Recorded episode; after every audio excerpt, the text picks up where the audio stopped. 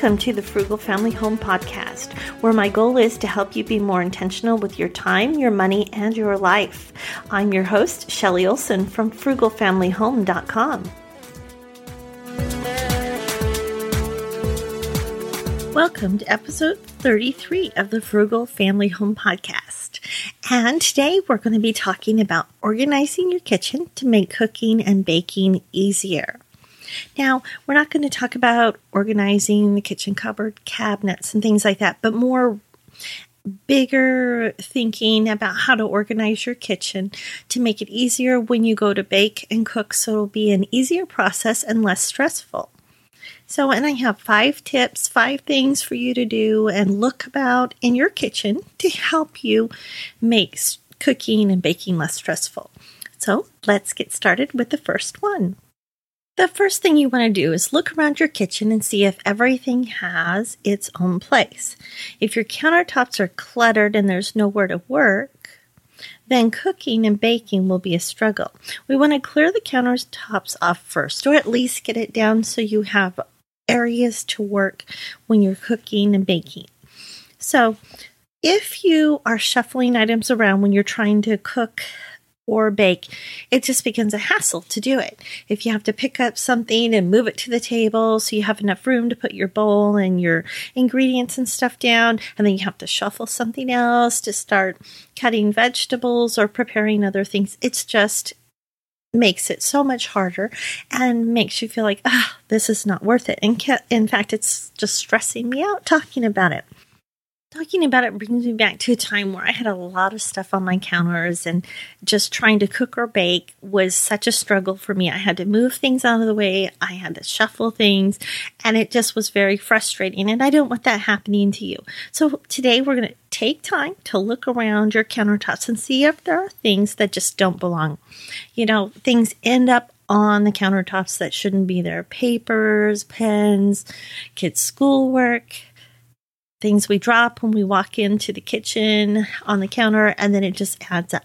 So anything that shouldn't be in the kitchen, just go ahead and put it in a bag or a box and get ready to get rid of it. If there's papers, receipts, and other things that you just don't need anymore, go ahead and throw those away. Once you have all the items that you that don't belong in there or you don't need anymore moved out of the kitchen, then look around and see what you have left. Are there still items that you don't need much that can go into the cupboards instead of sitting out on your counters? If so, remove them and store them away. But be sure to leave items that you use daily or at least weekly so they're easy to access. The next thing that is helpful to organizing your kitchen to make it easier to cook and bake is to make stations in the kitchen for doing certain tasks. Whether you are cleaning up, cooking dinner, or baking a cake, having areas that are organized to do these tasks make them much easier to accomplish, and you're not pushing things back and forth so much on the counters. You have places where you know you'll work on certain things. So before you start baking or cooking, make sure to clean, clear the sink out um, and make room for any d- dirty dishes that you're not going to tackle right away but can wait until something's baking or cooking on its own. Place items that you use for baking all in one place so you can access them all as needed and keep items like flour, sugar, baking powder, and such in a cupboard near your mixer and bowls and whisks. The la- less time you spend going back and forth across the kitchen, the easier it will be to bake and make it, it more enjoyable. When cooking, keep pans in the cupboards near the stove so you can grab what you need when you need it. Keep knives near the cutting board so you can grab one when you need to chop something. Taking a little time to organize a few areas in your kitchen can make your workflow just go so much easier. So now we have items cleared out of the kitchen that we that shouldn't be there and we've cleared off the kitchen counters as much as we can and we've decided where our stations are going to be where we're going to be working so now we want to make sure that what we need is accessible when we need it so we don't want tools we use regularly hiding away in the back of the cupboard where you have to get down and dig them out each time. We want them out accessible, but we don't want to make so much clutter. So you have to be kind of choosy on what you put out on the counters or in the front of the cupboards because you know it's prime real estate here in the kitchen. So you want to decide what do I use on a daily basis? What do you I use on a weekly basis? And make sure they're out. I know with myself, I keep my toaster oven, my mixer, and my food processor out. I used to put my food processor away every time, but I found that it deterred me from using it and it makes many of my tasks so much easier if I have it out. So now I just leave it out on the counter. But there's other things like my electric skillet that I leave out if I'm using that day or the next day. If I'm not, it goes back into the cupboard. So you have to decide which items are important for you to have out and to have them easily accessible either on the countertop if you use them daily or in the front of the cupboards so you can easily and quickly grab them. Another thing that I do is I keep my mixing spoons and whisks right on my countertop in a big crock and it makes it so much easier. I can grab it. I used to keep them in a drawer, but they would never stay organized. I was constantly digging to get the one I wanted, and it was so frustrating.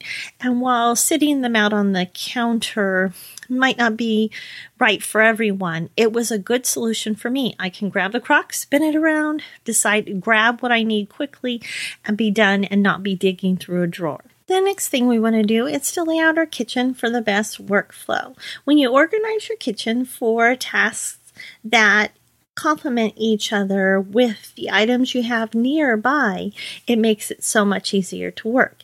If you only have to take one or two steps while doing a task in the kitchen, it will be easier, especially if you're working with others in the kitchen. So you're not running into each other. Some kitchens are more limiting than others. Your kitchen might be too small, making it more crowded, or your kitchen might not be the best floor plan, but you can make the best of what you have. Our first home wasn't ideally set up. The sink and the dishwasher were near each other, but then the silverware wasn't near them. So I was constantly going across the kitchen to put the silverware away. And I wish I'd had a drawer closer by, but I didn't. It just wasn't an option, so we made the best of it, and I would take the silverware holder out and take it, unload it, and put it back into the dishwasher. While this wasn't ideal, it worked, and it worked well. Now, the kitchen in our home we have now is a better setup, but it has less counter space. But it overall, I can keep it more organized. The oven is near where I keep my pots and pans, and the sink and the dishwasher are near where I keep my silverware, and the dishes are above the dishwasher for easy loading and unloading. And all that makes it much easier to work in the kitchen. I've also set up well, like we talked about a baking station. I have my mixer in the corner on the counter right below where my baking items are. My pantry is over by the refrigerator so I can grab all the ingredients I need at one time without having to walk back and forth. And I also have one cupboard that's hard to get into because I'm a short person and I can't reach in there and I need a chair. So only things I don't use very often go in that cupboard so I'm not frustrated with having to stop, get a chair, climb up there each time I need something for even if your kitchen isn't ideally set up, look around and see what you can change to make it easier to work in and make the best what you have to make it easier to cook. And our last area to talk about is to put things away and keep them tidy. Like I mentioned earlier, I decided to get a crock and put my spoons and my spatulas and things in that crock because it could keep them organized and tidy much better than I could in a drawer. And so that's what we want to do. We want to set up a system that we can easily put our dishes, our pots and pans, utensils, whatever we use for cooking, away in an orderly fashion so they're easy to get out, easy to put back, and they stay nice and neatly stored. Because if you have things that are kind of put in there, oh, it'll fit here, and just stick it in there one day, and then the next day you forget where it is, which used to happen in my kitchen, then you're hunting down the particular bowl or particular spoon, and it takes time and it adds to your stress of cooking.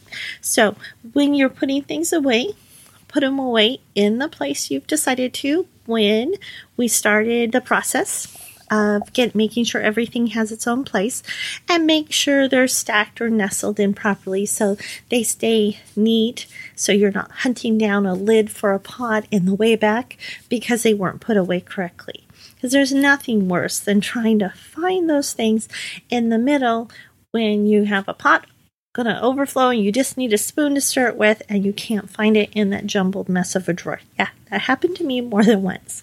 So it's easy to quickly put things away in their proper place, keep them neatly stacked or nested into one another so you can not only have them organized and find them, but also maximize the space you have because I'm sure a lot of you don't have huge kitchens like I don't, and so you have to keep things organized and maximize your space as much as you can. So that's it for this episode. First, we want to start by making sure we only have the things in the kitchen out that we need and anything that doesn't belong is put away. The second thing we want to do is make stations for doing certain things in certain areas of the kitchen. Third, we want to make sure that our most used items are accessible and easy to get to so it won't deter us from cooking or baking and you want to maximize the layout of your kitchen, even if it's not the best design. Just do your best with what you have and keep light things together for light tasks. And finally, when you do put things away, put them away and organize them in a manner that you can easily access them and they're not a jumbled mess where you're searching for things. And that's it. That's it for this episode of the Frugal Family Home Podcast. I hope you found something helpful to help you look at your kitchen in a different way and organize it to make cooking and baking easier for you. And if you'd like to read through the show notes for yourself, you can head over to frugalfamilyhome.com forward slash podcast forward slash 33. And there you can find these five things to do to help keep your kitchen more organized. And that's it for this time. I hope you enjoyed this podcast and be sure to subscribe. See you next time.